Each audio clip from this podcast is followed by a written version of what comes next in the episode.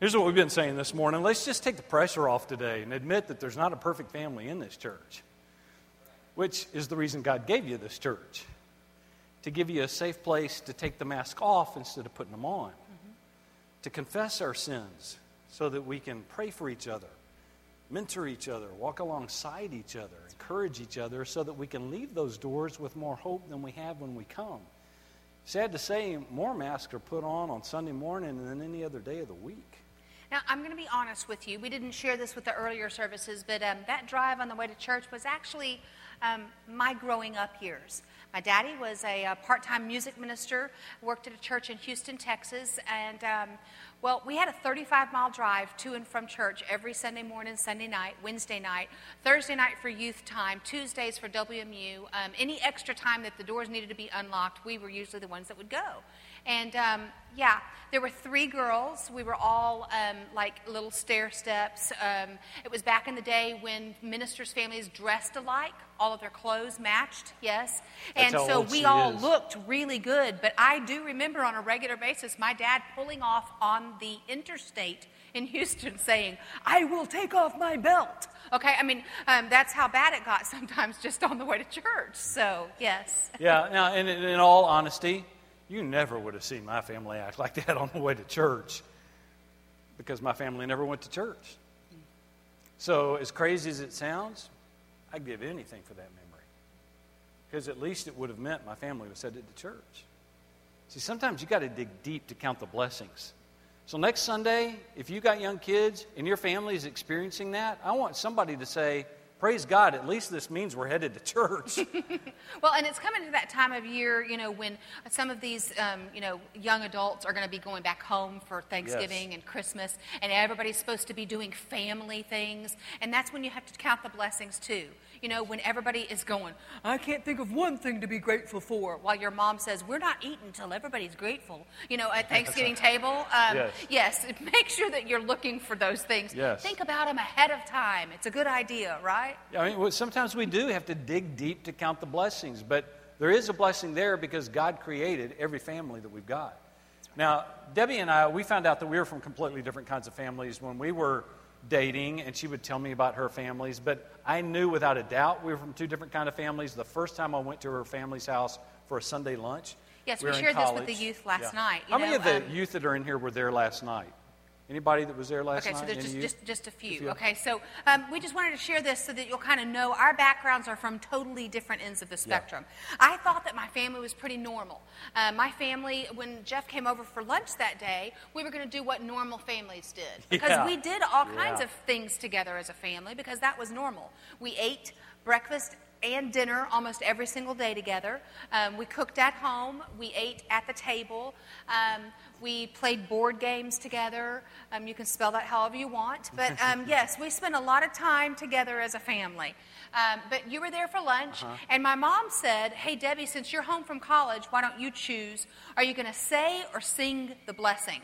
because there's a lot of normalcy in this. You know, um, all families, first of all, you have to pray before every meal, or as my grandfather said, someone will choke to death. Right? Okay, this is a rule in our house. You have to have to pray, and you must take turns praying.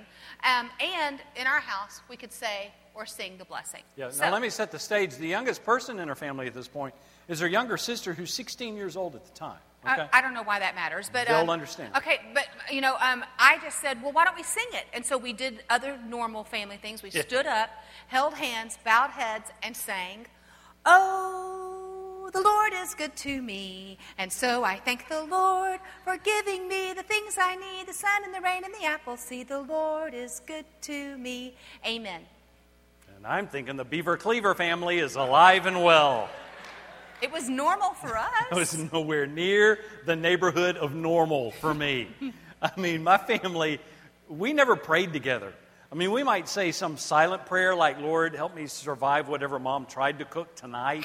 Because my mom's maiden name was McBurnett, and she tried to live up to that. Whenever she tried to cook, it was a burnt offering to the Lord. Um, but we certainly never held hands and prayed together. And we never, ever, ever sang like a Johnny Appleseed praise song like that. and so it just was, I was like, wow, this is completely different. Uh, the first time we went to a family reunion, um, we were leaving, and I was like, okay, baby, I didn't understand half of what your family said all day long. I know every husband in here is going, I'm with you, dude. I don't understand half of what my wife family says either, but this is like more than that. They had several phrases. One in particular, I had to ask Debbie what it meant. It came up in a lot of conversations. It was this phrase, a heritage of faithfulness. It, actually made me sad that he had to ask me what it meant on the way home. He was like, what, what, what is this heritage of faithfulness they kept talking about?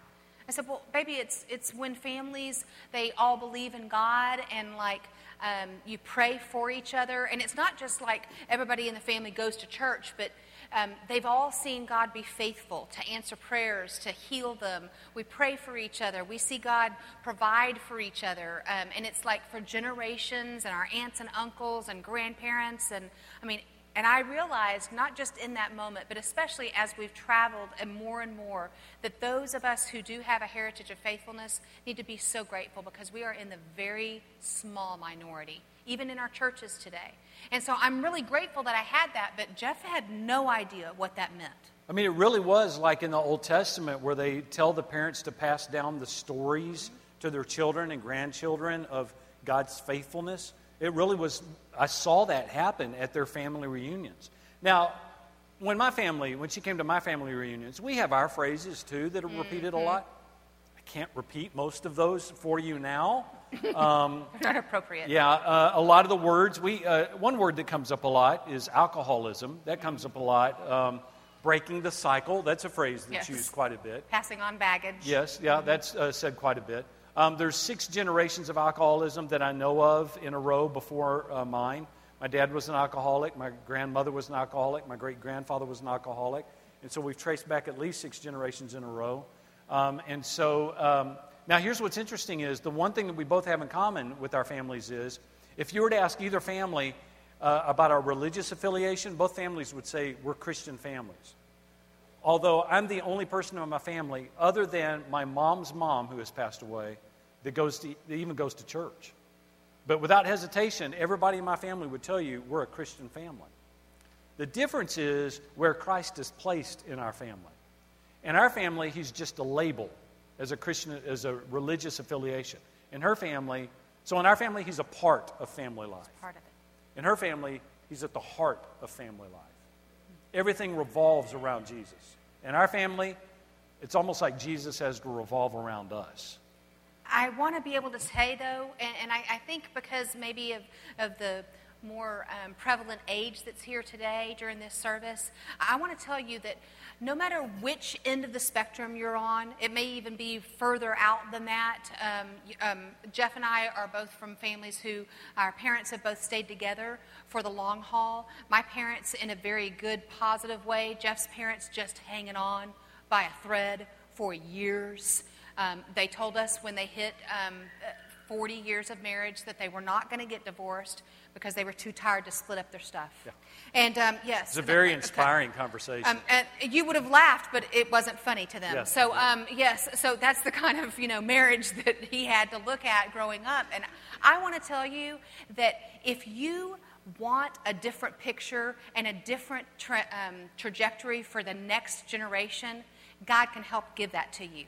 Because uh, my, my husband is the best husband and the best father that I know.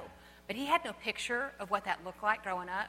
Some of you sitting there are thinking, I don't know how to make a marriage work. I've never seen one work in my own family growing up. I have no idea how to do that. And so it's important for us to realize that God can, God can change all that. God can give you new pictures. But it means that some of you need to realize that, well, maybe the choices I'm making right now aren't going to lead me to better things. Maybe I'm just going to be stuck in this because I'm choosing to make choices to, to just keep doing the same thing over and over again that's been handed down. I mean, but here's the hope in that you do have a choice. That's right. I did have a choice. I mean, I would have to go to these Al Anon meetings uh, while my dad was in his AA meetings. And um, the one thing that I did learn there was there was a choice for me. And when I was in fifth grade, I started to go to church. I can't tell you why. There was this little Baptist church down the street.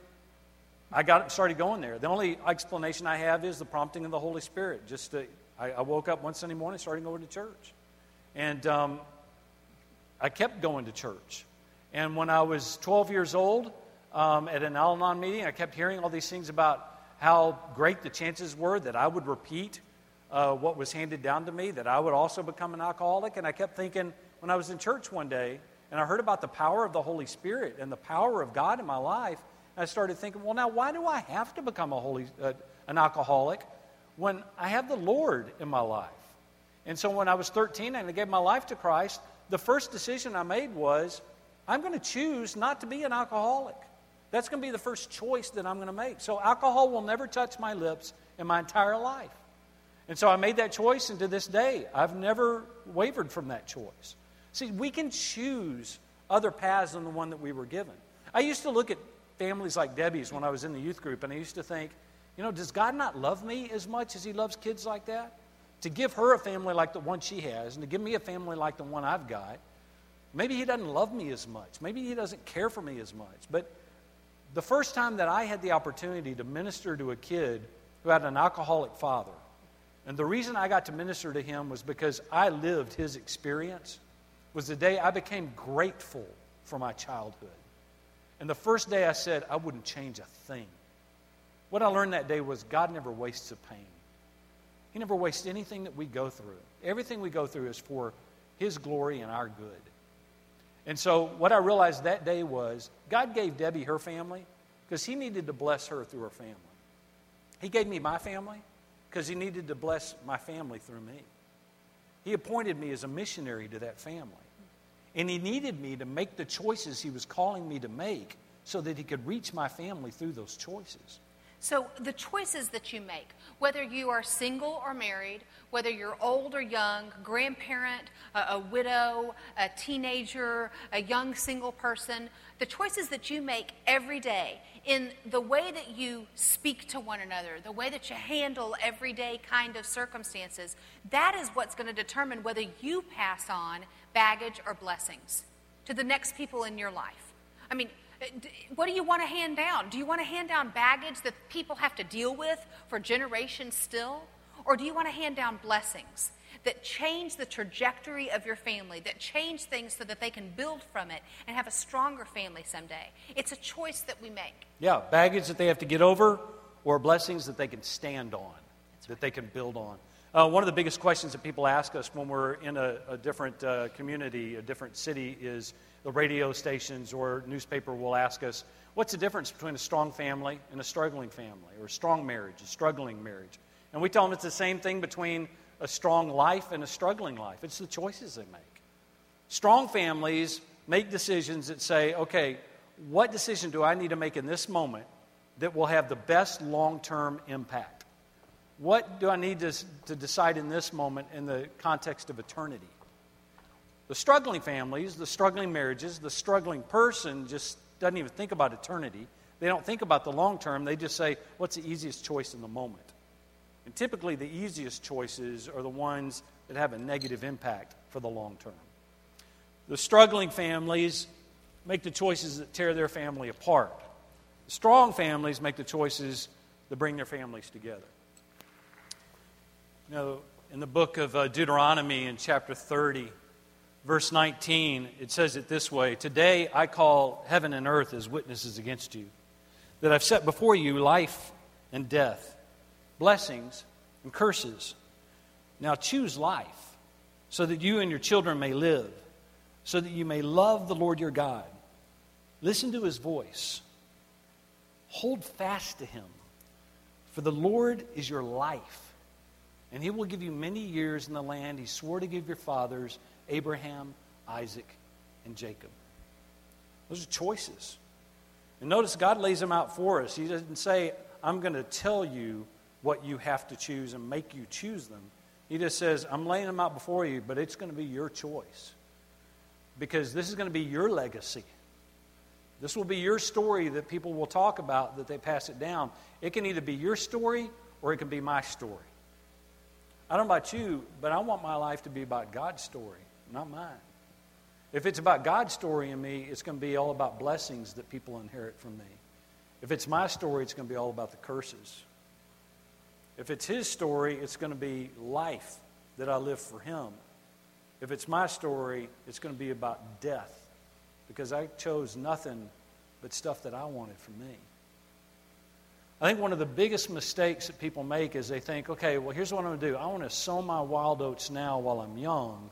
And I'm going to wait to get committed once I have to. Once I get to an altar, then I'll make commitments. I'll, wor- I'll worry about the boring decisions later. Right now, I want to make the choices that are fun. That's an example of choices of a struggling life. Remember what Scripture says we will reap what we sow. The majority of struggling marriages didn't start after the altar. The majority of struggling marriages started in choices made long before the altar. That's what we talked about with the youth last night. And that we said, listen, guys, what makes youth, li- uh, teenage life so hard is it's boot camp for your own family someday. Because your relationships that you have today with your parents and your brothers and sisters, those are where you're learning the skills for your own marriage and your own kids someday. And so that's the reason God says, honor your mother and father. And this is the first commandment that ends with the promise if you do, all will go well with you and you'll have a long and happy life. That means all will go well with you in your own marriage and your own family someday because you gain the skills you need now. So when you make the choices in boot camp in your own family now, it pays off in your future family someday. Kids get to college and they get in their young 20s and they think, man, I'm just going to sow my wild oats. I'm just going to make just the fun choices now because I don't have to worry about being tied down. I don't have to worry about family life, marriage life someday. And that's the biggest mistake they make because they set up habits, life habits, during those years. And they sow things during those years, and they reap a harvest of curses and a harvest of destruction that carries long into their marriage and in their family life. So when we say talking about choices and thinking about the long term consequences, we think, say thinking about marriage and family, it applies to all of us. So thinking about your own family, we say that regardless of your age right now. When we talk about reconciling relationships and forgiving each other, we're not just talking about moms and dads, grandparents. We're talking about brothers and sisters, parents to kids, kids to parents, certainly husbands to wives, because you are the leaders and the examples to the rest of the family. And moms and dads, as your kids watch you and the choices that you make and your arguments and the way that you treat each other, let me ask you this do you teach them more about how to carry a cross for somebody or about how to nail somebody to a cross? In your family, do you make choices about how to have a right relationship or your choice is more about how to be right? Because you can't always have both. I mean, divorce courts will be filled across the country, people proving that they're right, and they'll sacrifice the right relationship to do it so they'll end up wrong. And their kids will pay that price. See, we got churches that are struggling because we have families that are struggling. And people act like it's no big deal. The reason Debbie and I do what we do is because we're just tired of watching kids pay this price. We're just not willing to stand by and act like this is okay. I will not watch another child go through the heartbreak of their parents splitting up and that kid having to be the one to manage the emotions of the parents. I mean, I've got a kid in my office that we're working with each week right now. We meet with her on a weekly basis. She's carrying the, the weight of saying, I don't want to have to say these things to my parents because it's going to hurt mom's feelings or it's going to make dad mad. Why is it her responsibility to manage the emotions of those parents? But that's what we've done to our children because of the choices that we've made. This isn't okay. But that's what happens when families fall apart. Kids pay that price. But we act as though we're, we're raising the country on the Titanic. And it's halfway underwater, and nobody has yet sounded the alarm. So we say this to everybody in this room, guys. This family thing is up to all of us to save it. So when we go home today, God's going to call each one of us to choices to treat your brother and sister as though Christ is right there in the room watching you, denying yourself, saying no to what you want to say to them, taking up your cross, sacrificing, treating them in the way that says Christ died for this one being written on their forehead because Christ died for your brother and your sister. Moms and dads, showing your kids what the ministry of reconciliation looks like. Jesus being the Prince of Peace, being shown to be true in your family because the world is watching. And God has given us the responsibility to show that His words are true. Otherwise, we're playing games and it's just an image. And the world has gotten to the point where it is revolted by our image. I mean, it literally has gotten to the point where it just pukes when it sees Christians playing the game of the image. And God's been doing that for centuries. He pukes when he sees his children playing the game of the image. So the world's doing nothing different than our God does. Ultimately, it comes down to this this one choice surrender. In your marriage, in your relationships, needing forgiveness, in your relationship with your parents, with your kids, grandparent, in a relationship with a grown child that maybe has broken your heart, as an adult with a parent that years ago did something horrible that has caused you pain for years and you've never been able to walk away from it. And maybe they still don't know what they've done to you. Maybe they will never understand what they've done to you. There is no other answer but surrender to the Lord and allow Him to heal the things that you cannot fix. There's no answer to anything else that we do other than surrender. To pursue Him with all of our heart in an authentic walk. When we do that in our homes, here's the great thing, guys. It's great. We've said this all morning. It is great that we're here in God's house, in what we call God's house. But it's meaningless to Him if what we learn here doesn't go home and transform our homes into becoming God's house as well. Because ultimately, that's what He wants. He wants people to come to our home and say, God dwells here. Because He sees it in our home and our family. God's magnified when that happens. Scripture says His love is made complete when that occurs. And the great thing is that our choice to surrender to Him and to pursue Him is made so much easier because God has chosen to pursue us first before we even pursue Him. So His Holy Spirit's pursuing us even before we make the choice to pursue Him. Allowing us, giving us the strength and the courage to make the choices God's called us to make. It comes down to this we can choose life or we can choose death. We can tear each other down, speak hell into our marriages and our families, or we can speak heaven and life and blessings. We can choose authenticity genuine discipleship, or we can choose an image and play in Sunday morning dress up. My son uh, saw me packing for this weekend, and he said, Oh, you're wearing that. He's 16. He doesn't like most of what I picked to wear. But it's more than that. See, our kids know stuff about us nobody else knows. They know what our life is like. The people who spend entire Sunday morning have no idea about. See, our kids know what our life is like behind our image. They know stuff nobody else had any idea about. See, they know what our life was like behind our image. They know what relationships are hanging on by a thread. They know what empty holes lie behind all those bold proclamations that we make. They know what commitments are tattered and torn and shredded in our life.